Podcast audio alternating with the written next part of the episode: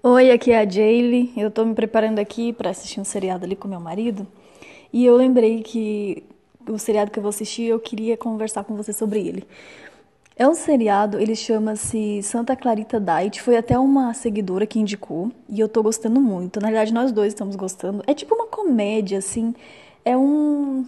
Enfim, ele. É um casal e, ele, e ela, do nada, começa a ter uns comportamentos estranhos, meio que vira um zumbi, precisa se alimentar de carne, sabe? Eles têm que procurar pessoas assim más para matar, enfim, para ela se alimentar. É um, um seriado surreal, surreal, mas é bem engraçado, assim, muitos pontos, e eu tô assistindo para dar uma relaxada. Mas o que eu quero te falar sobre esse seriado, que eu achei bem interessante, é que os dois, o casal, eles são muito cúmplices, sabe? Então acontecem coisas muito loucas assim com eles, mas eles não deixam a cumplicidade de lado. Então ele consegue ser um ótimo esposo para ela e ela consegue ser uma ótima esposa para ele, mesmo com todos aqueles problemas que acontecem, porque problemas acontecem com todos os casais, você sabe, né? Não só não é uma coisa fictícia isso.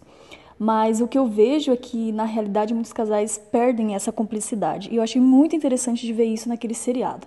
Eu acho que não é a intenção deles, né? É uma, é uma intenção mais de passar um, um seriado de comédia. Ah, esse seriado, eu vou deixar o nome para você aqui embaixo, mas ele passa na Netflix.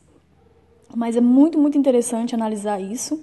E nós podemos tirar lições de vários lugares, né? Se a gente estiver com o foco certo, podemos aprender muitas coisas boas se estivermos pensando e procurando isso. Então, esse seriado me passou uma mensagem muito boa nesse sentido, né? De, de relacionamento, de amizade, de cumplicidade, mesmo que as coisas estejam pegando fogo, com problemas mesmos, eles se apoiam, se fortalecem. Então, achei muito, muito bacana mesmo.